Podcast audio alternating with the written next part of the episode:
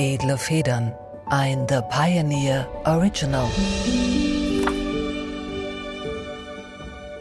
Liebe Zuhörerinnen und Zuhörer, mein Name ist Juli Zeh und ich begrüße Sie herzlich zur kostenfreien Version meines Pioneer-Podcasts Edle Federn. Am 26. Dezember 2022 habe ich mit dem Journalisten und Publizisten René Pfister über sein Buch Ein falsches Wort gesprochen. Alle Folgen meines Podcasts werden einen Monat nach Erscheinen in voller Länge überall, wo es Podcasts gibt, hochgeladen. Die aktuellen Folgen finden Sie exklusiv auf thepioneer.de oder über den Link in den Shownotes. Edle Federn, der Literaturpodcast mit Juli Zeh. Ein The Pioneer Original. Herzlich willkommen, liebe Zuhörerinnen und Zuhörer, zu einer neuen Folge von Edle Federn, dem Literaturpodcast auf The Pioneer. Mein Name ist Juli Zeh und ich habe heute den Journalisten und Publizisten René Pfister bei mir zu Gast, der eigentlich in Washington D.C. lebt, wo er als Korrespondent für das Wochenmagazin Der Spiegel arbeitet. Zurzeit ist Herr Pfister aber in Berlin, weshalb wir uns heute persönlich zum Gespräch treffen können. Darüber freue ich mich besonders. Herzlich willkommen. Schön, dass Sie hier sind. Ich freue mich auch. Herr Pfister, wären Sie so lieb, sich unseren Zuhörern einmal selbst vorzustellen, bitte. Ja, mein Name ist René Pfister. Ich bin geboren in Südbaden, habe in München studiert und habe vor schon fast 20 Jahren angefangen, für den Spiegel zu arbeiten. Viele Jahre im Hauptstadtbüro und habe da vor allem über die CDU geschrieben und viel über Angela Merkel. Und ich bin mit meiner Familie vor 3 Jahren nach Washington gezogen, um für den Spiegel da zu arbeiten als politischer Korrespondent, und habe in den letzten 2 Jahren ein Buch geschrieben, über das wir heute sprechen, Ein falsches Wort. Und ich glaube, die Motivation, dieses Buch zu schreiben, war vor allem die Frage, wie kam es, dass jemand wie Donald Trump überhaupt Präsident werden konnte. Und ich glaube, Teil der Erklärung ist, das ist zum Beispiel meine These im Buch, dass es eben auch einen Dogmatismus auf der Linken gibt in Amerika, der dazu beigetragen hat, den Republikanern Wählern die Arme zu treiben. Ja, also sollten Sie recht haben, wäre das ja ein umso wichtigeres Buch, weil man quasi dann den Dogmatismus nicht nur um seiner selbst willen kritisiert, sondern sozusagen auch vor Folgen warnt, den das für die andere Seite hat, also für den Rechtspopulismus, was in Deutschland unter Umständen auch Relevanz entfalten könnte oder es vielleicht bereits auch tut. Also ist das auch ein Warnbuch? Ja, unbedingt. Also die Absicht meines Buches ist, dass wir nicht die gleichen Fehler machen, die die amerikanische Gesellschaft, die amerikanische Politik gemacht hat, dass wir nicht in diese Falle laufen, dass sich die Gesellschaft so spaltet, dass so Meinungsbubbeln entstehen, Filterblasen, Leute, die überhaupt nicht mehr miteinander kommunizieren. Und ich glaube, und das ist eben eine These meines Buches, dass die Demokraten dazu beigetragen haben, dass Donald Trump so stark geworden ist. Ein Grund ist ein ökonomischer, würde ich sagen, also Bill Clinton hat letztlich in den 90er Jahren die neoliberale Politik fortgesetzt, die Ronald Reagan begonnen hat in den 80er Jahren, die insgesamt für Amerika sehr erfolgreich war, muss man sagen. Es gab unheimliche Wachstumsraten, aber es gab halt sehr, sehr viele Verlierer dieser Politik auch. Und die Verlierer dieser Politik saßen oft im Mittleren Westen, waren Leute ohne College-Abschluss, die sehr lange, viele Jahrzehnte in Amerika ein sehr, sehr gutes Leben hatten. Und plötzlich wurden deren Jobs verschifft nach Mexiko oder nach China. Und ich glaube, es gab da eine andere Entwicklung als in Deutschland. Der deutsche Mittelstand und auch viele Facharbeiter konnten von der Globalisierung profitieren. Das war in Amerika nicht der Fall. Und diese Leute waren traditionell die Wählerbasis der Demokraten und die fühlten sich ökonomisch verraten von den Demokraten. Und dann kam eben noch der kulturelle Wandel, glaube ich, der Demokraten dazu, dass die sich um Dinge wie Identitätspolitik, die Bekämpfung des Rassismus gekümmert haben, wogegen natürlich erstmal gar nichts zu sagen ist. Aber ich glaube, es hat dazu geführt, dass sie sich kulturell von ihren Wählern sehr, sehr entfremdet haben. Und wenn man dafür ein Beispiel nehmen will, dann ist es die Rede von Hillary Clinton kurz vor der Wahl im November 2016, wo sie in New York einen Fundraiser gehalten hat und über die Wähler von Donald Trump gesprochen hat, die lange Jahre die Wähler der Demokraten waren. Und sie sprach von den sexistischen, rassistischen, homophoben Deplorables, also den Erbärmlichen. Und ich glaube, also ich kann nur den Zuhörern mal empfehlen, man kann sich das nochmal angucken, auf YouTube diese Rede. Es ist noch nicht nur die Art und Weise, wie Hillary Clinton über die ehemaligen Wähler der Demokraten redet, sondern es ist auch dieses heitere Einvernehmen im Saal, dass man mit diesen Prolls letztlich nichts mehr zu tun haben will. Man lacht so, hahaha, dass diese letztlich Zurückgebliebenen in den Flyover-States. Und ich glaube, wenn man so eine Einstellung zu den Leuten hat, die einem doch wählen sollen und die man auch vertreten soll, deren Interessen man auch vertreten soll, dann muss man sich nicht wundern, dass Donald Trump so einen Erfolg hatte. Und ich war auf vielen Veranstaltungen von Donald Trump und dieses Wort deplorable ist eine Identität für viele Trump-Wähler geworden. Ja? Also die tragen T-Shirts oder Baseball-Caps, wo das draufsteht. Ja, wenn man sich das als was annimmt, worauf man stolz ist, oder? Eine Beleidigung, die es mal war, wird dann eigentlich zum Markenzeichen einer neu gegründeten Identität. Absolut. Also, dass die Elite in New York und in Washington auf einem herabguckt, macht einem nichts mehr aus, sondern man ist stolz darauf. Mhm. Und das hat Donald Trump in seiner Art, glaube ich, weil er da auch für ein Sensorium hat, sehr klar erkannt, dass diese Leute immer schon das Gefühl hatten oder das Gefühl bekamen, dass die Demokraten letztlich auf sie herabgucken. Und ich glaube, Donald Trump hat es deswegen so gut verstanden, weil er selber oft das Gefühl hatte, Donald Trump ist letztlich so ein Immobilienjongleur aus Queens und wurde von der Gesellschaft in Manhattan nie richtig anerkannt. Natürlich hatte er viel Geld, ja, das unterscheidet ihn natürlich von Leuten in Ohio. Aber ich glaube, das Gefühl, letztlich nicht dazuzugehören, das teilt er mit seinen Wählern und das hat er sozusagen instinktiv gespürt, dass es da politisch was für ihn zu holen gibt. Ja, ich glaube, in der Analyse sind jetzt schon sehr viele Dinge und Blickwinkel aufgetaucht, über die wir uns vielleicht dem Inhalt des Buchs ganz gut nähern können. Also Sie haben gesagt, es geht einerseits natürlich darum, dass Phänomene wie Rassismus und Sexismus zu bekämpfen sind, wogegen eigentlich niemand etwas hat oder jedenfalls die wenigsten. Das wäre ja eigentlich die Substanz des linken Anliegens, da für Fortschritt, Gerechtigkeit und so weiter zu sagen. Darüber besteht aber Einigkeit, also muss das Problem ja eigentlich mehr an der Oberfläche gewissermaßen liegen. Es muss was zu tun haben mit einer Ansprache oder, wie Sie sagen, eben auch mit einer Identifikation. Es geht also eigentlich um Distinktionsmerkmale, oder? Es geht darum, wer gehört wohin. Also Trump hat eine Menge Geld, das scheint aber als Merkmal erstmal kein Schaden zu sein, sondern es geht eigentlich darum, wohin zähle ich mich? Zähle ich mich zu einer Elite, wie auch immer sie genau definiert ist, oder zähle ich mich zu den vermeintlichen Außenseitern, die von dieser Elite dann verachtet, verlacht und ausgegrenzt werden? Und das, worüber Sie schreiben, ist vielleicht so eine Art Sammelsurium dieser Distinktionsmerkmale, die für diese Spaltung dann auch sorgen. Kann man das so fassen? Ja, es bestimmt auch ein Teil des Buches. Ich würde das unterscheiden. Also ich glaube, es gibt schon das die Sprache zu ändern und über Sprache die Machtverhältnisse zu ändern. Das war ein ehrliches Anliegen auch von vielen Aktivisten. Da können wir vielleicht nochmal drüber reden, wie man dahin gekommen ist. Aber das, was Sie sagen, ist natürlich auch ein Teil davon. Also, dass wenn Sie bestimmte Worte benutzen und eine bestimmte Sprache benutzen, dann ist es ein Distinktionsmerkmal.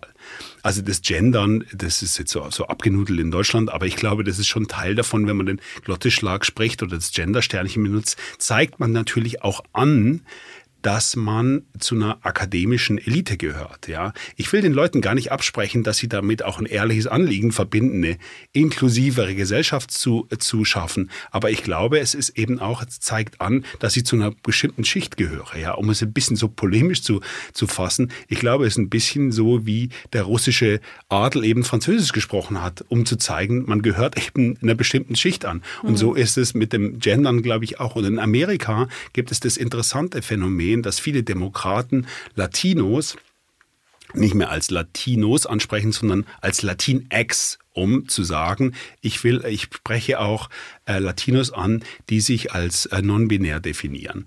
Dagegen ist auch erstmal nichts zu sagen, außer dass 3% der Latinos das wollen.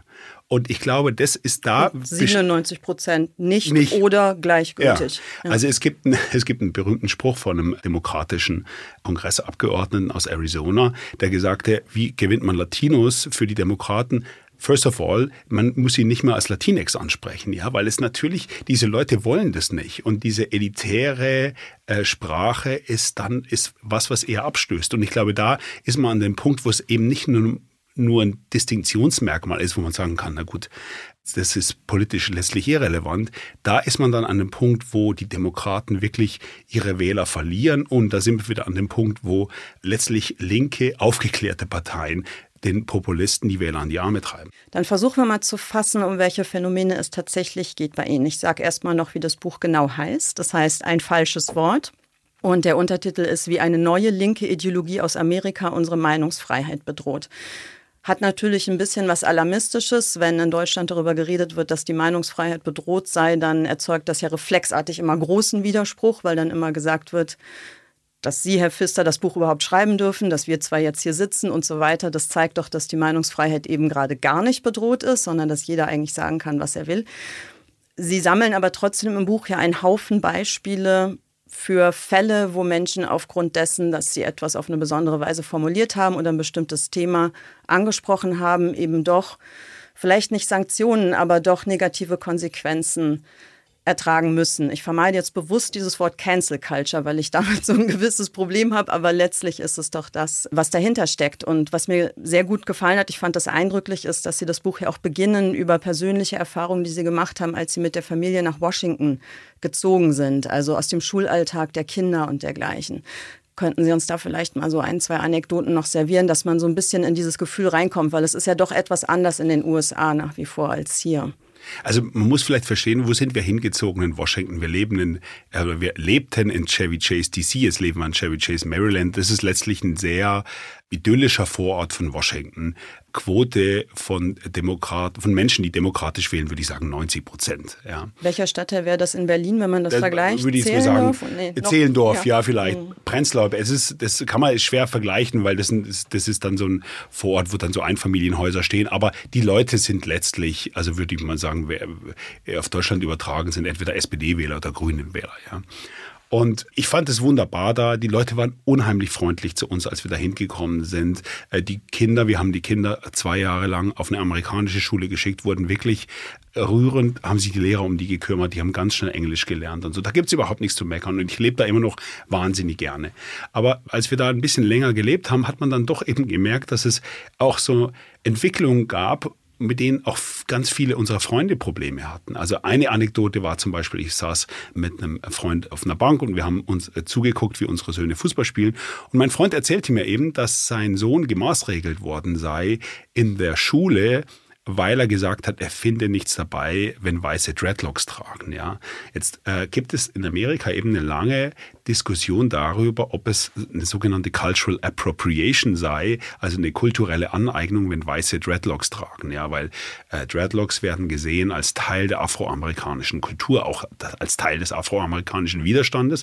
Das ist auch alles richtig, aber Dreadlocks haben eben nicht nur die Wurzel in der afroamerikanischen Kultur. Und ich glaube, wenn man sich auf diese Diskussion der kulturellen Aneignung einlässt, kommt man ganz, ganz schnell auf eine abschüssige Bahn, weil letztlich heißt es, dass die Kulturen sozusagen sich wieder voneinander abschotten müssen, weil eben alles steht dann ständig unter dem Verdacht, dass sich jemand was aneignet, zu Unrecht. Man muss ständig überprüfen, gibt es ein Machtgefälle zwischen den Kulturen und ist es dann okay, sich was anzueignen oder nicht? Ich würde sagen, eine offene, ja auch, um das Wort erstmal zu benutzen, multikulturelle Gesellschaft lebt ja gerade davon, dass sich die verschiedenen Kulturen befruchten. Und das ist ja gerade das Faszinierende, muss ich sagen, in den Vereinigten Staaten, dass das eben so eine unheimliche Vielfalt hat und dass aus sozusagen verschiedenen Strömungen auch was Neues entsteht. Und dieses Konzept der kulturellen Aneignung sorgt ja am Kern dafür, dass jeder sich wieder sozusagen in seine Ecke zurückzieht. Und das halte ich für unheimlich gefährlich. Kulinarisch spätestens kommt man buchstäblich in Teufels Küche, wenn man versuchen wollte, das auseinander zu dividieren. Absolut, also ja. Spätestens beim Curry ist es aus. Also wo gehört das dann noch hin? Ja. Also wir haben zum Beispiel, unser Nachbar in der Oliver Street, wo wir gewohnt haben, hat dann eine Blockparty organisiert, das ist ein Amerikaner so. Und wie die Amerikaner eben so sind, hat er diese Blockparty organisiert als Oktoberfest. Ja? Und da kamen die ganzen Amerikaner an mit Lederhosen und bayerischem Bier und so. Da kann man natürlich auch sagen, ist kulturelle Aneignung. Jetzt werden die Experten der kulturellen Aneignung sagen, nee, da ist kein Machtgefälle. Genau, ja. Aber wer entscheidet es? Also wenn ich auf die Kaufingerstraße gehe und dann 5 Leute frage und denen die Frage stelle, findet ihr das okay, dass irgendwelche Amerikaner ein Oktoberfest veranstalten, werde ich sicher ein paar finden, die sagen, ja, nee, finden wir nicht okay. Finden wir nicht okay. Ja? Weil die sind ja sozusagen die amerikanische Kultur, die ist so dominant und so weiter. Ja? Das Beispiel zeigt ja schon, das klingt vielleicht ein bisschen absurd, aber es kommt ja dann letztlich nur darauf an, sozusagen, ob man für sich in Anspruch nimmt, dass ein Machtgefälle besteht. Und ich glaube sozusagen, da kommt man einfach mit dieser Definition total in den Wald. Ich würde nicht sagen, es ist natürlich immer notwendig, und das ist auch so ein Plädoyer in meinem Buch, dass man eine gewisse Sensibilität und emotionale Intelligenz an den Tag legt. Aber womit ich große Schwierigkeiten habe, sind diese Großtheorien, mit denen versucht wird, das Zusammenleben zu regeln. Ja, also kulturelle Aneignung, Mikroaggression und so weiter, weil damit vollkommen harmlose, oft auch produktive Dinge unter so einen Generalverdacht gestellt werden. Plus, dass bei der Ausgangsanekdote, die Sie erzählt haben vom Sohn Ihres Freundes, es ja gar nicht so war, dass er selber diese Dreadlocks trug, sondern er hat ja nur gesagt, dass er es nicht schlimm fände, wenn Weiße sie tragen. Also das meinte ich vorhin mit dem Gefühl, dass sich häufig die besonders empfindsamen und aufgeheizten Debatten von dem eigentlichen Substrat wegbewegen und letztlich immer weiter abgeleitet an der Oberfläche stattfinden. Also es steht sozusagen nicht ein Betroffener da und sagt, auf keinen Fall möchte ich, dass du dich so verhältst und dass du dich so kleidest oder diese Frisur trägst, sondern in einer Situation, in der das gar keine Rolle spielt, streiten Leute, die gar nicht betroffen sind, keiner von ihnen, dann darüber, ob man etwas überhaupt darüber hätte sagen dürfen. Also das ist ja sozusagen die weitestmöglich entfernte Situation, in der es dann aber aggressiv aufgeladen wird. Weswegen ich es unheimlich spannend finde, ich glaube, das ist in Ihrem Buch nicht ganz beantwortet, weil man es wahrscheinlich auch nicht beantworten kann. Was steckt eigentlich dahinter? Also woher kommen dann aggressive Reflexe oder vielleicht auch nicht aggressiv, aber zumindest erstmal ablehnend, wie sie jetzt dem Sohn Ihres Freundes entgegengebracht wurden, wenn er so etwas äußert. Also was ist sozusagen der psychologisch-politisch-kulturelle Zusammenhang? Also ist es eine feste, tiefe Überzeugung, dass da gerade eine Übertretung stattgefunden hat? Oder sind es Ängste, selber was falsch zu machen? Naja, ich glaube, ganz oft ist es jetzt so, dass man die Konzepte, die dahinter stehen, die sind gar nicht mehr so richtig verstanden worden, sondern das ist eher so ein Gefühl, das man übernimmt, dass jemand sich empören könnte, dass es eine Grenzüberschreitung sein könnte und dass man dann sozusagen in so einem vorauseilenden Gehorsam sagt, das geht nicht. Ja. Also ich würde sagen, am Grund dessen, was wir gerade erleben, diese kulturelle Revolution, wenn man so will, liegt eine tiefe Skepsis gegenüber dem liberalen Rechtsstaat.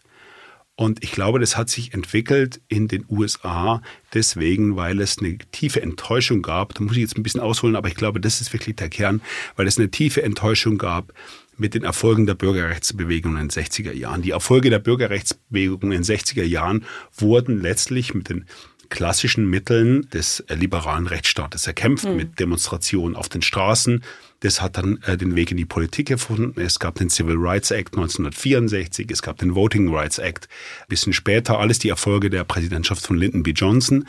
Und das Ergebnis war eben, dass viele Menschen in den USA, insbesondere Schwarze, zwar gesehen haben, dass sie rechtlich gleichgestellt waren, dass die offene Diskriminierung, die offene staatliche Diskriminierung zurückgedrängt wurde, aber dass sich an den realen Verhältnissen nichts geändert hat. Ökonomisch, sozial. Exakt. Also es ist zum Beispiel so, dass ein weißer Haushalt im Durchschnitt immer noch 8-mal vermögender ist als ein schwarzer Haushalt, dass Schwarze viel häufiger im Gefängnis landen, dass die Bildungsabschlüsse schlechter sind. So alle sozioökonomischen Daten haben sich ein bisschen verbessert, aber sie haben sie eben nicht wesentlich verbessert. Und das hat dazu geführt, glaube ich, dass man gesagt hat, der liberale Rechtsstaat, wo ich sagen würde, das ist immer die Antwort, ist Teil des Problems.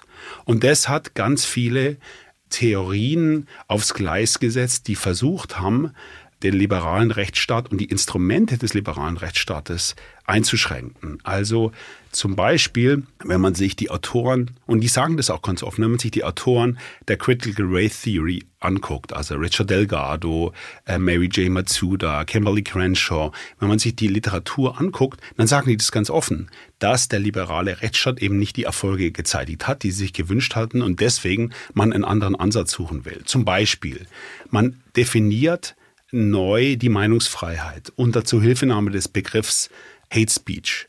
Es gibt ein Buch aus dem Jahr 1987, das heißt Words That Wound.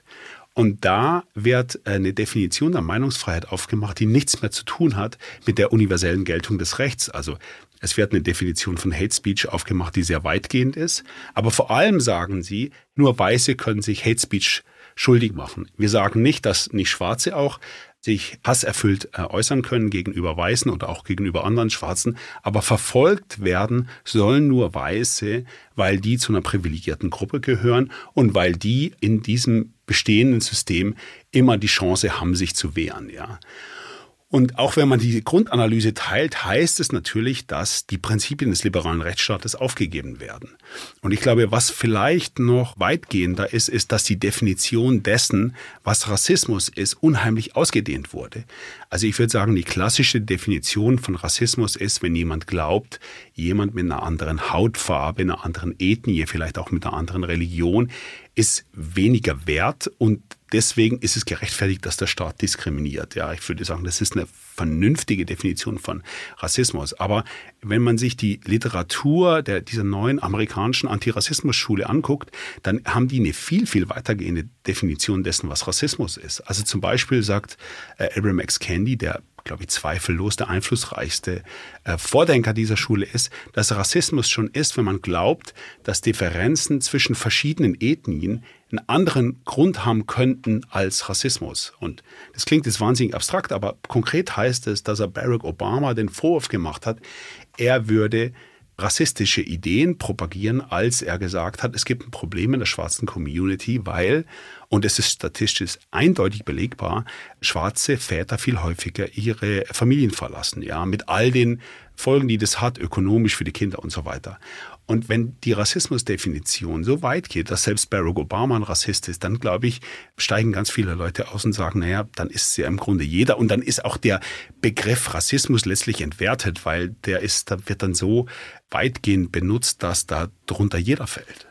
Ja, bei allem, was Sie so beschreiben, also gerade wenn man sich nochmal vor Augen ruft, wie tatsächlich ja rassistisch die US-amerikanische Gesellschaft immer noch ist, wenn wir als rassistisch jetzt einfach definieren, dass es nach wie vor absurde Unterschiede gibt zwischen schwarzer und weißer Bevölkerung in ökonomischen, sozialen Belangen und so weiter, kriegt man natürlich sofort das Gefühl, vielleicht stimmt es in gewisser Weise ja auch, dass die Mittel des liberalen Rechtsstaats da versagt haben oder sagen wir einfach mal die Mittel der demokratischen Ermächtigung und dass irgendetwas hinzukommen muss, um es noch schneller zu verbessern. Das wäre ja erstmal kein unbedingt falsches Anliegen. Aber was mich daran besorgt oder wo ich denke, das kann eigentlich nicht zum Ziel führen, ist, wenn man dann Definitionen implementiert, die letztlich den reellen Blick, den realistischen Blick auf die sozialen, ökonomischen Verhältnisse eher verschleiern. Also wenn man quasi nicht mehr nach den wahren Ursachen fragen darf, wenn man sich dann auch nicht mehr anschauen darf, was tatsächlich vielleicht wirksame Maßnahmen wären, sondern wenn man quasi eine automatische Erklärung gefunden hat, allein über diesen Rassenunterschied, der aber ja nur eine Analyse ist und kein Vorschlag zu einer Lösung. Weil was folgt denn dann daraus? Also was ist sozusagen der konstruktive Ansatz? Also wenn ich jetzt sozusagen aus der Sprache jegliche Form von Rassismus eliminiere und so weiter und so fort, bis in den letzten Winkel, werden ja die sozioökonomischen Verhältnisse die gleichen sein wie zuvor. Es sei denn, wir sind jetzt der Meinung, dass solche linguistischen Veränderungen in einem rasanten Zeitraum von wenigen Jahren quasi die gesamte Realität hinter sich herziehen und dann zu wirklichen Veränderungen führen. Ich glaube, dass Sprache mächtig ist, aber ich glaube nicht, dass sie das leisten könnte in einem Zeitraum, den wir noch erleben. Also wissen Sie, was ich meine? Ich glaube, manchmal steht sozusagen der gute Wille, der da ja drin steckt, steht aber vielleicht dann ab einem bestimmten Punkt dem realen Verändern der Verhältnisse entgegen, weil der Blick auf das, was passiert, eigentlich nicht mehr zulässig ist, weil man nicht mehr sagen darf, Es geht doch auch um Klasse, es geht um die Zugehörigkeit zu einer bestimmten Wirtschaftsschicht, es geht um die Frage, was für eine Bildung hatte jemand, aus was für familiären Verhältnissen ist der gekommen. Das müssen wir doch betrachten, letztlich egal, ob er oder sie schwarz oder weiß ist, weil die Mechanismen vielleicht dieselben sind an der Stelle. Also allein diese Analyse wäre dann ja eigentlich nicht mehr erlaubt. Ich glaube, zwei Sachen. Das erste ist, und da glaube ich, würde ich Ihre Analyse teilen, ist, wenn man sich diese Theorien anschaut, die da entwickelt worden sind in den Vereinigten Staaten, dann ist ja sozusagen, liegen die Wurzeln bei postmodernen Denkern in Europa. Also insbesondere bei Foucault, der davon ausgegangen ist, dass die Macht letztlich im Diskurs steckt, in der Sprache. Und davon ausgehend die Idee, dass wenn man die Sprache ändert, ändert man die Realität. Und ich würde das auch nicht total vom Tisch wischen. Ich glaube, absolut nicht, schon gar nicht in Demokratien, ja, schon gar nicht in Mediengesellschaften. Da steckt natürlich unheimlich viel Wahrheit und wahnsinnige Macht in diesen Diskursen, klar. Aber ich glaube, die große Gefahr ist eben, dass man sich dann nur noch sozusagen an der Veränderung von Sprache aufhält. Also das Beispiel Latino, Latinx, oder ich hatte jetzt kürzlich mit einer Professorin gesprochen, die Ärger gekriegt hat an ihrer Uni, weil sie nicht von enslaved people gesprochen hat, sondern von slaves, ja. Und ich finde es immer richtig, wenn man sich überlegt, wie kann man die Sprache verändern, um sie präziser zu machen. Aber diese sprachlichen Änderungen und die Forderung, dass man ihnen folgt, bedeutet natürlich auch, dass man wiederum auf andere Leute mit den Fingern zeigt, die diese sprachlichen Wandlungen nicht mit nachvollziehen. Und ich glaube, da kommen eben ganz, ganz viele Menschen einfach nicht mit. Und das andere, glaube ich, und das ist das realere Problem, ist das, was Sie ansprechen. Also ich glaube, es gibt in Amerika auch die reale Debatte im linken Lager. Also wollen wir letztlich Materialisten sein? Also wollen wir die ökonomischen Verhältnisse ändern? Das ist ja das, was letztlich Bernie Sanders vertritt. Ja? Also wollen wir kämpfen für bessere Löhne, für einen Mindestlohn, für eine Krankenversicherung für jeden? Wollen wir dafür kämpfen, dass keiner mehr... Bildung, exakt. Was ein Riesenproblem ist, und das habe ich wirklich hautnah erfahren in den USA, wenn Sie in einem Viertel wohnen, wo die Leute Geld haben, dann können Sie Ihre Kinder auf eine öffentliche Schule schicken, weil die Eltern sind unheimlich dahinterher, dass die Schule gut ist, und die Schule wird dann auch von der Community getragen. Also es wird nicht sozusagen vom Bundesstaat das Geld gegeben, sondern wenn Sie in einem guten Viertel wohnen, dann ist die Schule gut ausgestattet. Und wenn Sie in einem schlechten Viertel wohnen, dann schicken Sie Ihre Kinder möglicherweise auf eine schlechte Schule, wenn sie nicht die Möglichkeit haben, und die haben dann die meisten nicht, die Kinder auf eine Privatschule zu schicken. Also glaube ich, wäre es viel sinnvoller, und das ist ja auch das Argument vieler Linken, dass man sozusagen an die ökonomischen Verhältnisse herangeht und nicht diese identitätspolitischen Debatten führt. Weil, und ich finde, das ist auch ein interessanter Twist, dieser identitätspolitische Twist ist unheimlich anschlussfähig für den Kapitalismus und für Unternehmen. Also wenn man sieht, es ist für Unternehmen wie Amazon oder McDonald's, und es tun die auch alle, Adidas, unheimlich einfach, sich eine Oberfläche zu schaffen. Exakt, ein diverses Image zu geben. Also indem man Werbung macht, wo schwarze Menschen sind, weiße Menschen, Transgender und so weiter, wogegen erstmal nichts zu sagen ist. Aber man hat immer noch keine anständigen Löhne bezahlt, exakt, danach. Ja. Ja. Aber warum, also das ist doch eigentlich das Seltsame, warum das Entweder-Oder? Also man könnte ja sagen, wir geben uns eine Oberfläche von Diversität. Natürlich ist das auch Marketing, das ist so im Kapitalismus, aber es wird dadurch ja auch was Wünschenswertes transportiert. Es ist ja nicht schlecht, wofür geworben wird in dem Moment. Und gleichzeitig kann man doch an den sozioökonomischen Verhältnissen arbeiten. Also warum passen sozusagen identitätspolitischer Diskurs und ein klassisch linker Zugriff auf die ökonomischen Verhältnisse so schlecht zusammen? Also wir haben jetzt ja schon irgendwie gesagt, naja, das eine nimmt sozusagen, ich sage jetzt mal, die Unterschicht mit. Ja, das ist sozusagen der klassisch linke Zugriff. Das ist verständlich, wenn man sagt, wir stehen ein für Mindestlöhne, für eine Verbesserung der Bildung und so weiter. Dann versteht ein Betroffener, worum es da geht. Wenn man identitätspolitisch argumentiert, spricht man vielleicht eher die Leute an, die von solchen Problemen gar nicht betroffen sind. Nämlich die Leute, die sowieso schon akademisch geschult sind, die gut verdienen, die in den Zentren leben. Also da wären wir ja wieder bei dieser Distinktion. Ist das der Grund, warum das nicht zusammenpasst? Weil von außen betrachtet müsste man doch sagen, stehen sich die beiden Anliegen überhaupt nicht feindlich gegenüber, weil sie wollen ja letztlich sogar dasselbe. Und trotzdem entbrennt jetzt aber ja zunehmend ein Kampf. Und auch in Deutschland, wo wir eine ganz andere Geschichte haben als die des Rassismus in den USA. Also wir haben ja noch nicht mal diesen kulturellen Hintergrund hier. Und dennoch spaltet sich auch hier das linke oder ursprünglich linke Lager auf in die einen, die quasi klassisch links sagen, wir müssen an der Basis arbeiten, und die anderen sagen, wir müssen diskursiv was ändern, was ja doch eigentlich zeitgleich passieren würde, könnte. Also da gibt es auch keinen Grund, sich deswegen in die Haare zu kriegen. Ja, theoretisch ja. Ich würde sagen, ich glaube, viele linke Parteien leiden auch ein bisschen an ihrem Erfolg. Also was war das Versprechen der SPD? Aufstieg durch Bildung.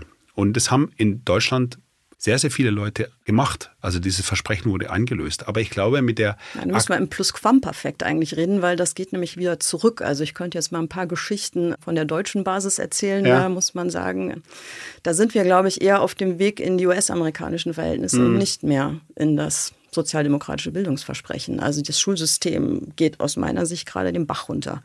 Aber gut, reden wir darüber. Es hatte einmal Erfolg. Also das wäre, ich behaupte nicht, dass ich dafür sie stimmt, also das muss ich nicht ausschließen. Also, und ich würde auch immer sagen, das muss auch das Versprechen von einer linken Partei sein, dass man für Diversität kämpft, für eine Modernisierung der Gesellschaft und für gerechte soziale Verhältnisse. Ja?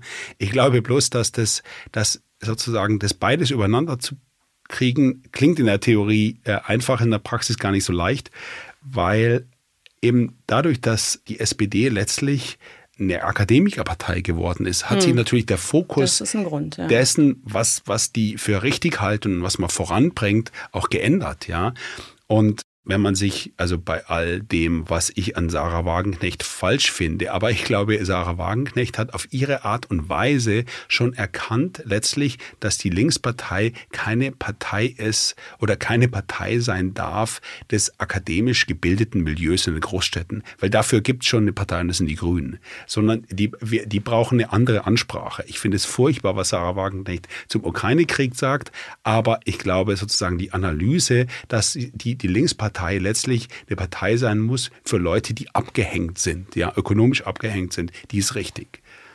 Ökonomisch abgehängt oder kulturell anders identifiziert, das passt ja auch nicht immer unbedingt zusammen. Also man kann sich auch einen Haufen Mittelständler vorstellen, die mit identitätspolitischen Diskursen auch wenig am Hut haben, weil die sagen, es gibt reale Probleme, die können wir benennen, das und das. Das ist schlechter geworden in den letzten Jahren, da besteht Handlungsbedarf.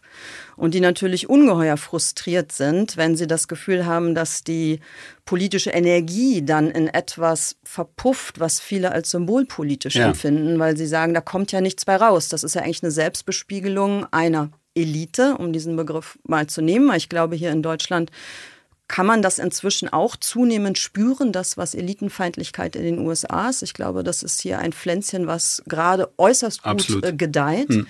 Sehr zu meiner Sorge, weil ich glaube, das ist sozusagen der giftigste Stachel im Fleisch der Demokratie. Also wenn man da wirklich dieses Die-da-oben-Gefühl, ja, also wenn sich das wirklich breit macht, dann kriegen wir, glaube ich, ein Problem, weil die Demokratie ist ja nun ein System, was quasi das Volk, also die Basis, immer mitnehmen will. Wenn die Basis beschließt, das System ist mein Gegner, ist, glaube ich, die Demokratie an der Wurzel morsch. Also deswegen mache ich mir da wirklich tatsächlich auch Sorgen um diesen Punkt. Ja. Also ist ja auch etwas, was Sie in Ihrem Buch immer wieder nach vorne bringen, dass das in Deutschland tatsächlich auch seinen Nährboden findet, diese absolut, Eliten-Skepsis. Wollen wir vielleicht mal ein Stückchen lesen aus dem Text, sehr damit gerne wir uns dem Buch nochmal nähern. Federlesen. Ich habe keinen Zweifel daran, dass Trump, wenn er noch einmal an die Macht käme, keine Sekunde zögern würde, die USA in eine Autokratie zu verwandeln. Als ich mit meinen Kollegen in Washington im August 2020 eine Spiegel-Titelgeschichte mit der Zeile Operation Wahlbetrug schrieb, mussten wir uns danach zum Teil hämischen Spott anhören. Uns wurde der Vorwurf gemacht, wir würden die Gefahr für die amerikanische Demokratie maßlos übertreiben. Als am 6. Januar 2021 das Kapitol gestürmt wurde, spottete niemand mehr. Als Spiegelkorrespondent habe ich das gesamte Wahljahr 2020 damit zugebracht, die existenzielle Gefahr für die amerikanische Demokratie zu beschreiben. Und diese Gefahr ist noch nicht gebannt. Trumps Versuch, Joe Biden den Wahlsieg zu stehlen, ist erst einmal gescheitert. Aber inzwischen haben viele republikanisch dominierte Staaten ihre Wahlgesetze geändert. Das Ziel ist eindeutig. Es geht darum, im Jahr 2025 Trump oder einen anderen rechten Populisten auch dann ins Oval Office zu buxieren, wenn er keine Mehrheit hinter sich hat. Warum also dieses Buch? Warum sich aufhalten mit einer Pädagogik, die rigide und dogmatisch sein mag, aber doch nur das Beste will? Warum Tinte verschwenden wegen ein paar Männern und Frauen, die nach einem unbedachten Satz in einer Vorlesung oder nach einem provokanten Tweet ihren Job verloren haben? Warum sie Gedanken machen über das geistige Klima in der New York Times, dem großen Schlachtschiff des liberalen Journalismus, wenn doch gleichzeitig einflussreiche rechte Fernsehsender wie Fox News zu Propagandatröten verkommen sind, die sie nicht mehr um die Wahrheit scheren. Weil ich glaube, dass es fahrlässig wäre, vor dem Fundamentalismus von Teilen der amerikanischen Linken die Augen zu verschließen, nur weil Trump und die Republikaner die viel größeren Sünder sind. Wie kann es sein, dass die Schulaufsicht von San Francisco auf die Idee kommt, die Dianne Feinstein-Grundschule umzubenennen, weil die demokratische Senatorin in den 80er Jahren gegen die Heirat von Schwulen und Lesben war? Weshalb kommt es an amerikanischen Universitäten zu einem Aufstand von Studenten, wenn Frauen wie Christine Lagarde oder die ehemalige Außenministerin Condoleezza Rice als Rednerinnen eingeladen werden? Und wie konnte es geschehen, dass Teile der MeToo-Bewegung ein so laxes Verhältnis zu einem Grundpfeiler des Rechtsstaates entwickelten, der Unschuldsvermutung? Es ist wichtig, sich diesen Fragen zu widmen, weil es um den Kern der liberalen Demokratie geht. Sie wird nicht nur angegriffen von einer populistischen Rechten, sondern auch von einer doktrinären Linken, die im Namen von Antirassismus, Gleichberechtigung und des Schutzes von Minderheiten versucht, Prinzipien zu untergraben, die essentiell sind. Die Rede- und Meinungsfreiheit, die Idee, dass jeder vor dem Gesetz gleich ist, den Grundsatz, dass niemand wegen seiner Hautfarbe oder seines Geschlechts benachteiligt werden sollte. Ja, vielen Dank. Wann war denn der Moment erreicht, in dem Sie dachten, es wäre Zeit, tatsächlich mal ein Buch darüber zu schreiben? Also ich gehe mal davon aus, dass Sie die Phänomene, um die es geht, wahrscheinlich davor auch schon viele Jahre beobachtet, empfunden haben. Wahrscheinlich nicht nur in den USA, sondern auch in Deutschland schon. Und dann verdichtet sich das irgendwann zu dem Gefühl, ich muss mich jetzt äußern. Und zwar nicht nur in einem Essay, was Sie ja auch jederzeit und immer tun können, sondern tatsächlich in der Form eines umfangreicheren Buchs. Also ich habe zu dem Thema ein paar Artikel im Spiegel geschrieben. Ich glaube, so richtig den Impuls, dass das ein Buch sein könnte, war bei einem Gespräch mit David Shore in New York. Das ist ein demokratischer Datenanalyst, ein ganz, ganz junger Typ, der ist also Ende 20, Anfang 30. Und der hat Barack Obama geholfen, im Jahr 2012 wiedergewählt zu werden. Ja? Und Shore der war schon immer ein bisschen schräger Vogel, ja. Stand immer quer auch zu vielen in der Demokratischen Partei, aber hat sowas, galt schon immer so als genialer Datenanalyst. Und der ist zuständig und Experte für die Analyse von Umfrage-Rohdaten. Also was bewegt sich in der amerikanischen Wählerschaft so. Und dieser David Shore hat im Sommer 2020 unmittelbar nach dem Mord an George Floyd und auf dem Höhepunkt der Proteste, die ja zum Teil gewaltsam waren, in den amerikanischen Städten einen Tweet abgesetzt. Und dieser Tweet war sehr, sehr technisch. Und der hat gesagt, also Leute, passt auf, es gibt Studien, die zeigen, dass diese Art von Protesten den Republikanern hilft, weil sich die Republikaner als Law-and-Order-Partei und der jeweilige Präsidentschaftskandidat als Law-and-Order-Kandidat präsentieren kann. Und er zitierte eine Studie von einem Princeton-Professor, der gezeigt hat in dieser Studie, dass Richard Nixon die Wahl gewonnen hat Ende der 60er Jahre, weil es Proteste gab, gewaltsame Proteste nach dem Mord an Martin Luther King. Und diese Proteste haben eben den Republikanern genutzt, weil sie dafür gesorgt haben, dass eine Debatte entstand. Hier ist Chaos in den amerikanischen Städten. Hier muss ein starker Mann was tun. Und am Ende hat auch Richard Nixon gewonnen. Und dieser Tweet hat dafür gesorgt, dass David Shore seinen Job verloren hat, weil Aktivisten auf Twitter gesagt haben, Shore würde antischwarze Ressentiments schüren, er würde die Legitimität der Black Lives Matter-Bewegung untergraben. Und ich halte das wirklich für absolut absurd, wenn jemand, dessen Job es ist, letztlich mit klarem Blick auf die politische Situation zu gucken und den Demokraten zum Wahlsieg zu verhelfen, wenn der gefeuert wird, weil er im Kern ja die Wahrheit ausspricht. Ja. Eigentlich eine Datenlage wiedergibt.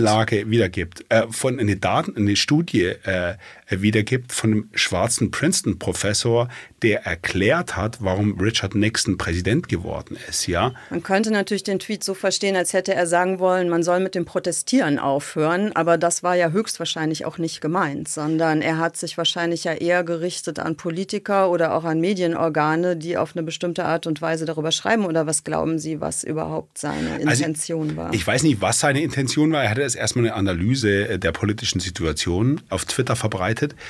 Ich glaube aber, selbst wenn das seine Absicht gewesen wäre, wenn seine Absicht gewesen wäre zu sagen, also Proteste ja, aber bitte nicht gewaltsam, wäre das immer noch legitim gewesen für jemanden, dessen Absichten ja total lauter sind, nämlich dafür zu sorgen, dass Donald Trump nicht wiedergewählt wird. Ja. Und wenn das schon dafür sorgt, dass jemand seinen Job verliert, dann hat man wirklich, glaube ich, auch den Punkt erreicht, wo sich das progressive Lager selber schadet. Und das war ein Punkt, wo ich also auf jeden Fall sehr, sehr überzeugt war, dass es richtig ist, dieses Buch zu schreiben. Ja. Und wie lange haben Sie daran geschrieben? Sie sagten gerade 2-3 Jahre? 1,5 Jahre. 1,5 Jahre. War das ein Schreibprozess, der sozusagen locker von der Feder lief, weil sich genügend angestaut hatte? Oder war das ein eher mühsames sich durchquellen? Ach nee, also es hat mir sehr viel Spaß gemacht. Es hat mir auch sehr viel Spaß gemacht, sich mit den theoretischen Grundlagen zu beschäftigen. Also ich würde jetzt lügen, wenn ich sagen würde, ich hätte mir keine Gedanken gemacht, was die Rezeption von dem Buch, also wie die Rezeption von diesem Buch sein wird, weil natürlich ist es was man sich als Autor von einem Spiegel überlegt, ist ja eher in der Mitte steht oder links der Mitte, wenn man ein Buch schreibt, das doch erst sehr, sehr kritisch mit dem linken Lager umgeht. Also das hat mich schon beschäftigt, das will ich jetzt nicht verhehlen, aber insgesamt war das sehr befriedigend. Das ist das erste Buch, das ich geschrieben habe, sich auch mal länger mit dem Thema zu beschäftigen. Das hat sehr, sehr großen Spaß gemacht. War das ein Imperativ? Also hatten Sie auch das Gefühl, Sie müssen das tun, weil Sie sozusagen was erkannt haben, also weil Sie einen Warnschrei aussenden müssen? Haben Sie sich auch verpflichtet? Ja, ich will es jetzt nicht so überdramatisieren. Ich rette jetzt hier nicht die Demokratie. Nein, aber es gibt doch dieses Gefühl, dass man jetzt wirklich auch mal was sagen muss. Ja. Weil wenn man jetzt nichts sagt, obwohl man meint, was erkannt zu haben, ja, wie sagt man es unpathetisch, macht man sich schuldig, vielleicht nicht. Aber es gibt doch schon so ein Imperativ, sich dann auch äußern zu müssen, wenn man es kann, weil man in der Position ist. Also was mich schon bewegt hat und warum ich das schon gemacht habe, ist, dass ich rede ja auch mit vielen Kollegen und mit Freunden in dieser Welt, wo wir uns eben bewegen, also wo Leute Journalisten sind oder an der Uni arbeiten, als Lehrer arbeiten und in der Buchbranche arbeiten. Und dieses Gefühl, dass einfach was falsch läuft, dass Leute, die früher keine Sekunde gezögert hätten, ihre Meinung zu sagen, plötzlich vorsichtig werden. Und deswegen habe ich das Buch geschrieben, weil mich das wahnsinnig ärgert, wenn ich in Konferenzen sitze und man identifizierten Thema und dann am Ende traut sich keiner so richtig zu schreiben oder man redet mit Freunden und sie beschreiben irgendeinen Vorfall und warum sie dann geschwiegen haben und so. Ich finde, es ist auch so ein bisschen eine Ermutigung, dass Leute einfach, wenn sie finden, es läuft was falsch und sie sollten zu ihrer Meinung stehen, dass sie das dann einfach auch machen. Und das, glaube ich, ist was mich stört. Ja? Also, dass ganz, ganz viele Menschen das Gefühl haben, sie könnten nicht mehr offen sagen, was sie denken. Ja. Und dass es auch wirklich auf den Medienbetrieb übergegriffen hat. Also es gab jetzt ein Interview von einem neuen Chefredakteur von der New York Times, wo er sagte, er hätte manchmal Schwierigkeiten, seine Reporter auf Themen anzusetzen, von denen sie wissen, dass sie dann umstritten sein werden im Internet, weil oder sie auf Angst Twitter vor den Reaktionen haben. Gesagt, ja. Und ich finde das absolut verrückt. Also weil ich finde sozusagen, das ist doch gerade irgendwie das Spannende und das Schöne am Journalismus, man kann eine Debatte anstoßen und man kriegt natürlich dann auch mal sozusagen, man kriegt Widerspruch und aber irgendwie sozusagen auch einen produktiven Streit aufzulösen, ist doch gerade das Schöne am Journalismus. Und wenn das verloren geht, das finde ich wahnsinnig traurig. Das ist nicht nur traurig, das ist weit mehr als traurig, glaube ich. Also wir sind uns ja wahrscheinlich total einig, dass ein möglichst offener und auch meinungsmäßig diverser Journalismus zur Demokratie dazugehört, wie der zweite Socken im Paar. Also ohne geht es nicht. Also wenn der Journalismus tatsächlich anfangen sollte, sich selbst lahmzulegen, weil man sich eigentlich ohne Not, jedenfalls ohne eine wirklich oktroyierte Zensur, trotzdem beschließt, so subkutan nicht mehr sagen zu dürfen, was man wirklich denkt. Also ich glaube, dann entziehen wir unserem System genauso das Blut, wie wenn wir zulassen, dass sich die sogenannte Basis abwendet. Also das sind zwei Entwicklungen, die ja auch irgendwie tatsächlich nochmal zusammengehören. Da gibt es ja auch nochmal eine Querverbindung, also weil diese Basis ja ein erstaunlich sensibles Gefühl dafür hat, was journalistisch auf welche Weise besprochen und behandelt wird, selbst wenn sie sich vielleicht gar nicht sonderlich intensiv mit den Leitmedien beschäftigen. Aber ich glaube, sie haben ein sehr empfindsames Sensorium dafür.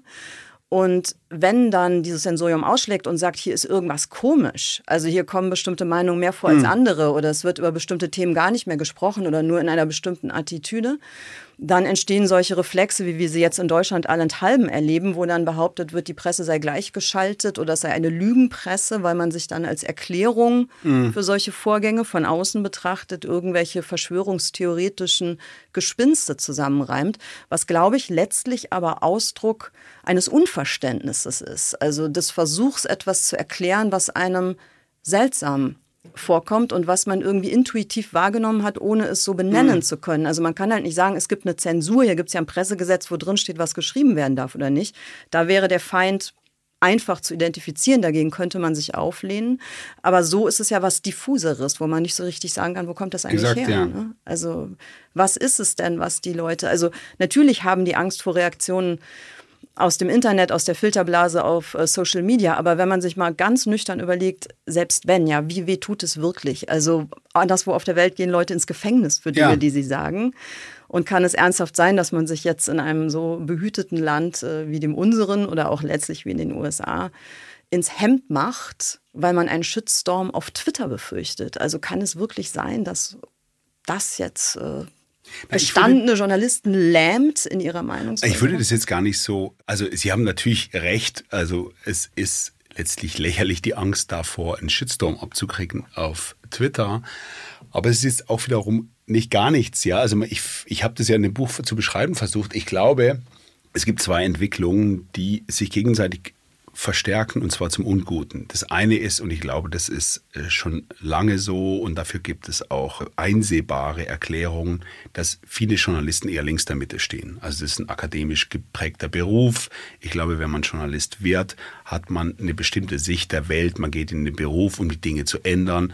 Da ist man viele auf jeden Fall eher progressiv eingestellt. Ja, das ist das eine und es lässt sich auch mit Zahlen relativ gut belegen für Deutschland, Studien, auch für die USA. Also das ist das eine. Dann kommt, glaube ich, noch dazu, dass sich das akademische Milieu in den letzten 20 Jahren auch nochmal geändert hat und damit auch die Einstellung von jüngeren Journalisten. Und dann kommt eben sozusagen das Internet und insbesondere Twitter dazu, wo fast alle Journalisten sind.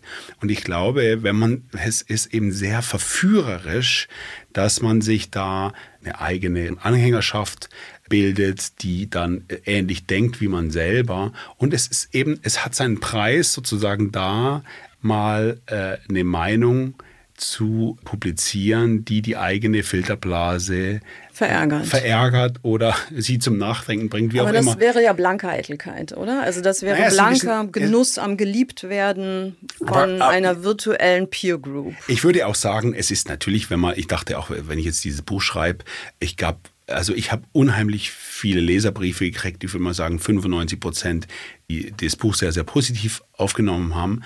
Es gab aber ein irres Geschrei auf Twitter auch. Ja. Wenn man es ignoriert, ist es nach 2 Tagen auch wieder vorbei. Es ist wirklich vollkommen egal. Aber ich glaube, ich will jetzt auch nicht sozusagen so tun, als würde einem das jetzt überhaupt nicht beeindrucken. Also insofern kann ich schon verstehen, dass einem das auch sozusagen manchmal zögerlich werden lässt. Ja. Deswegen habe ich ja das Buch beschrieben. Das ist eben auch eine Ermunterung, letztlich mal irgendwie sozusagen quer zu diesem Twitter-Mainstream zu stehen und das dann auch auszuhalten.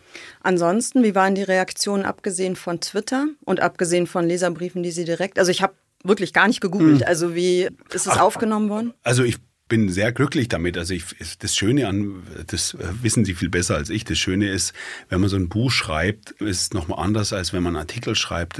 Leute kaufen ein Buch, geben dafür 20 € aus, setzen sich hin, lesen das ein paar Stunden und beschäftigen sich einfach mit dem Gedanken, die man sich über ein Jahr oder 1,5 Jahre gemacht hat. Und ich habe das einfach als sehr, sehr befriedigende Erfahrung empfunden, dass dann Leute schreiben, also ich glaube, und das fand ich das und war so ein bisschen, glaube ich, auch das Ziel dieses Buches. Ich wollte jetzt kein Buch letztlich für das konservative Deutschland schreiben, das auch, das sozusagen, ich habe überhaupt nichts dagegen, wenn Konservative das auch lesen, aber ich glaube sozusagen, ich wollte das Buch auch schreiben für Menschen, die in der Mitte stehen und vielleicht auch links der Mitte und das Gefühl haben, da läuft was schief und ihnen also ein bisschen Erklärung liefern, warum das so ist und warum man sich dagegen wehren muss. Und das kriege ich von den Lesern wiedergespiegelt, dass ich glaube, möglicherweise ich da schon bei denen einen Nerv getroffen habe. Und das freut mich natürlich. Ja. Ja.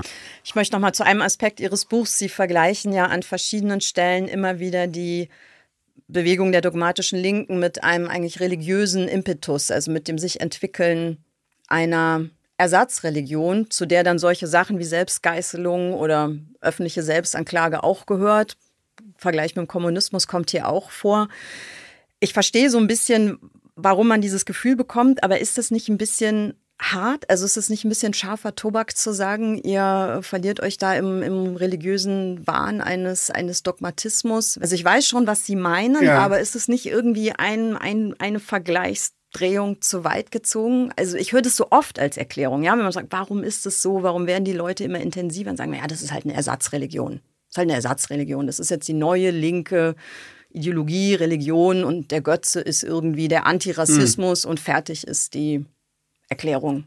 Also ich weiß, es war wahrscheinlich sozusagen oder ist möglicherweise der umschrittendste Teil dieses Buches. Wie bin ich auf die Idee gekommen? Also das Interessante ist ja, wenn man sich die Bücher, insbesondere von Ibram X. Kendi durchliest, dass der ja selber diese Parallele zieht.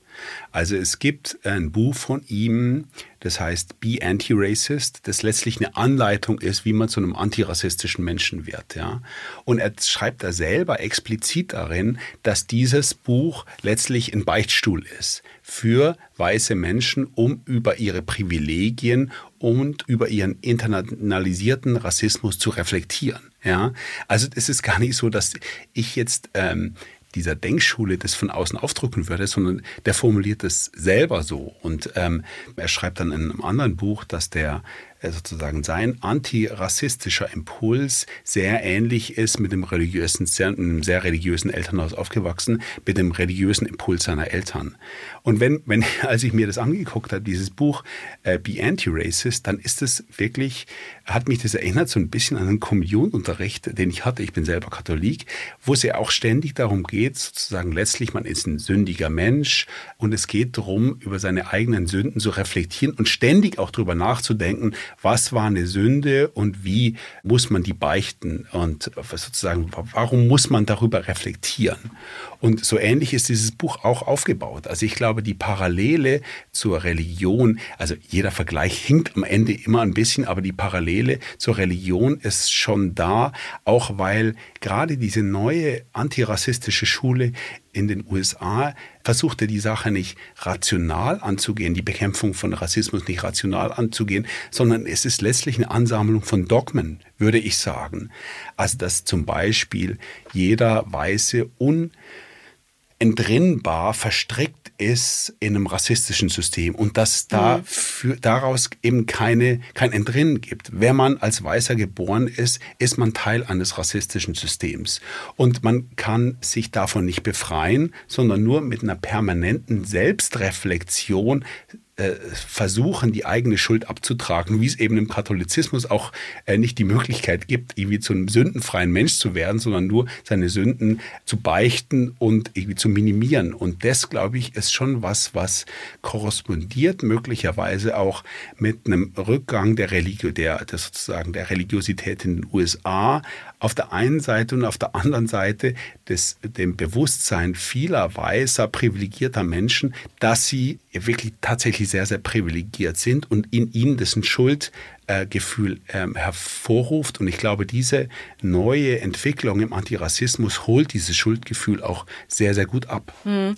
Ja, also über das Anknüpfen an einem Schuldgefühl, was schon da ist, kann ich das gut verstehen. Bei dem Beichtstuhl denke ich, das ist vielleicht doch eher eine Metapher, weil wenn es wirklich Religion sein wollte, aber vielleicht ist es ja auch tatsächlich so, wäre ja eigentlich die Hauptbotschaft, es geht hier nicht mehr ums Wissen, es geht hier nur noch ums Glauben. Also das ist ja quasi der Punkt, an dem wir oben schon mal kurz waren. Also die Frage, inwieweit sich Identitätspolitik eigentlich überhaupt noch auf Fakten berufen kann und möchte. Also inwieweit sie noch an objektive Realitäten glaubt oder sie anerkennt. Ja? Also was eine Religion ausmacht, ist ja abgesehen davon, dass eben ein Götze oder ein Gott verehrt wird, eben tatsächlich auch die Überzeugung, dass es Dinge gibt, die man nicht wissen kann, die man auch gar nicht wissen darf, die einfach schlichtweg nicht hinterfragbar sind, sondern die eben als solche akzeptiert und verinnerlicht werden müssen, über die sich jedes Gespräch verbietet. Also wenn man sich die Denkschule von Ibram X. Kendi anschaut, dann ist es so, dass er einfach formuliert, was Rassismus ist und was Antirassismus ist.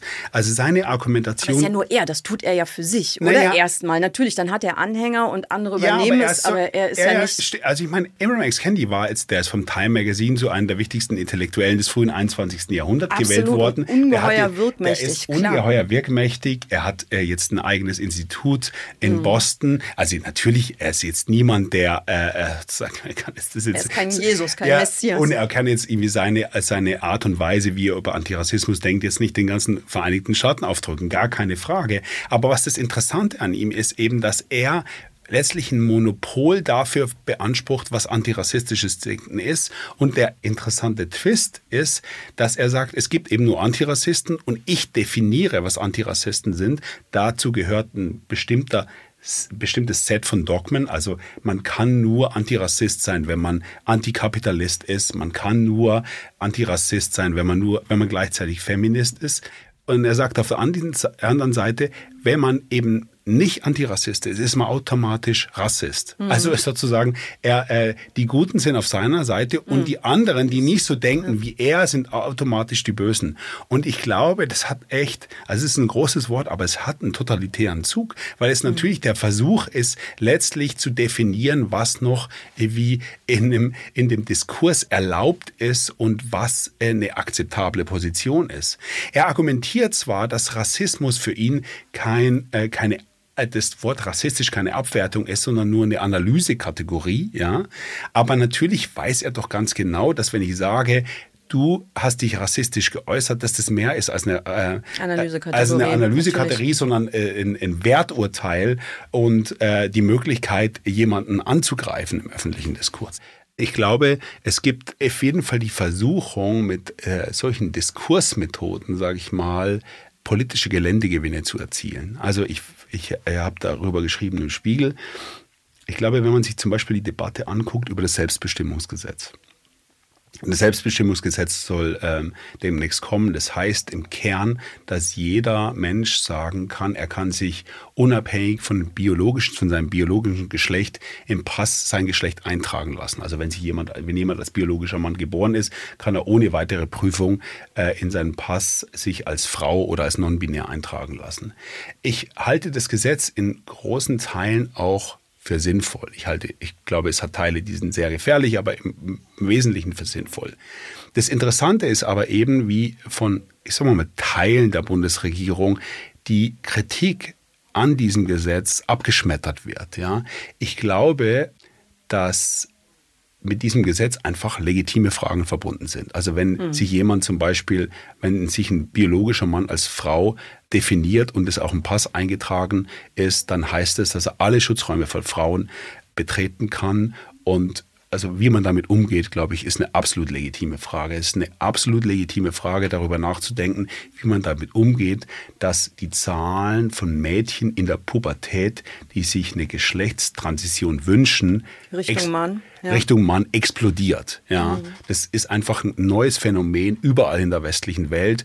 Wollen wir, dass das Mädchen mit 13, 14, 15 Jahren die Entscheidung treffen können, Pubertätsblocker zu nehmen, möglicherweise chirurgische Eingriffe einzuleiten und so weiter. Das sind wirklich sehr, sehr komplizierte Fragen, auf die im Moment noch niemand eine Antwort hat. Es hat im Moment selbst für die Frage, warum das so ist, warum diese Zahlen so gestiegen sind, gibt es noch keine vernünftige Antwort.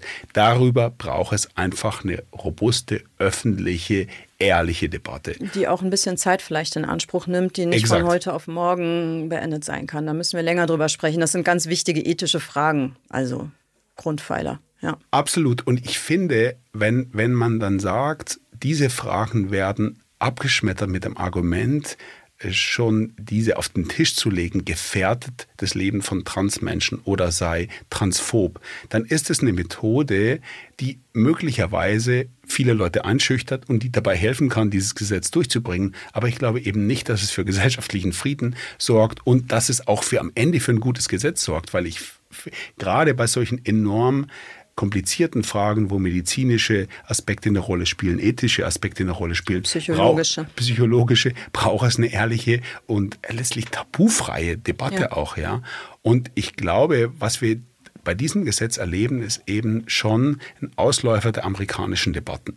Also wenn ich mir den Rechtsfrieden angucke, den wir in Deutschland hatten bei solchen Fragen, wie zum Beispiel der Ehe für alle, die ja am Ende durch den Bundestag gegangen ist, ohne dass es noch Proteste gegeben hätte auf den Straßen. Es gab einfach einen breiten Konsens. Es ist richtig, dass Männer und Frauen heiraten können. Aber das war einfacher, ne? Muss man fairerweise sagen. Also ich glaube, bei diesem Gesetz war sozusagen der gesellschaftliche Konsens einfach der legalen Situation schon weit vorausgeeilt. Also da ist man einfach, klar gab es immer noch Widerstand und so, aber da ist man mit dem Gesetz eigentlich etwas hinterhergehüpft, was schon vielleicht mehr oder weniger einverständlich war. Und das ist bei der Frage, ob und unter welchen Umständen 13-, 14-jährige Kinder ihr Geschlecht ändern dürfen, ist es nicht so. Also ich glaube, da haben die wenigsten Leute, also vielleicht haben manche auch eine klare Meinung, aber ich glaube, wenn man kurz drüber nachdenkt, merkt man, wie unentschlossen man da vielleicht auch selber ist, also jeder Einzelne von uns, wie man sich dazu verhält. Also da muss man erst Klarheit noch finden. Also mag sein, dass die Ehe für alle letztlich, dass der gesellschaftliche Konsens sehr zu spät mit dem Gesetz nachvollzogen worden ist. Ja? Aber ich habe jetzt die Sorge, dass bei dem Gesetz letztlich das Umgekehrte passiert, dass nämlich sozusagen eine starke Lobbygruppe sich durchsetzt, ohne dass das der notwendige gesellschaftliche Konsens schon hergestellt ist. Ja? Und das ist, würde ich sagen, im Moment für mich das klarste Beispiel, wie diese neuen Diskursmethoden aus Amerika und Deutschland übernommen werden. Ja, und dann schließen wir doch auf diesem Plädoyer für den Liberalismus und die offene Debatte. Ich hoffe, wir haben heute selber auch ein bisschen dazu beigetragen, dass es damit weitergeht. Vielen Dank, dass Sie hier waren. Danke für das Gespräch. Sehr gerne. Edle Federn, der Literaturpodcast mit Juli Zeh. Ein The Pioneer Original.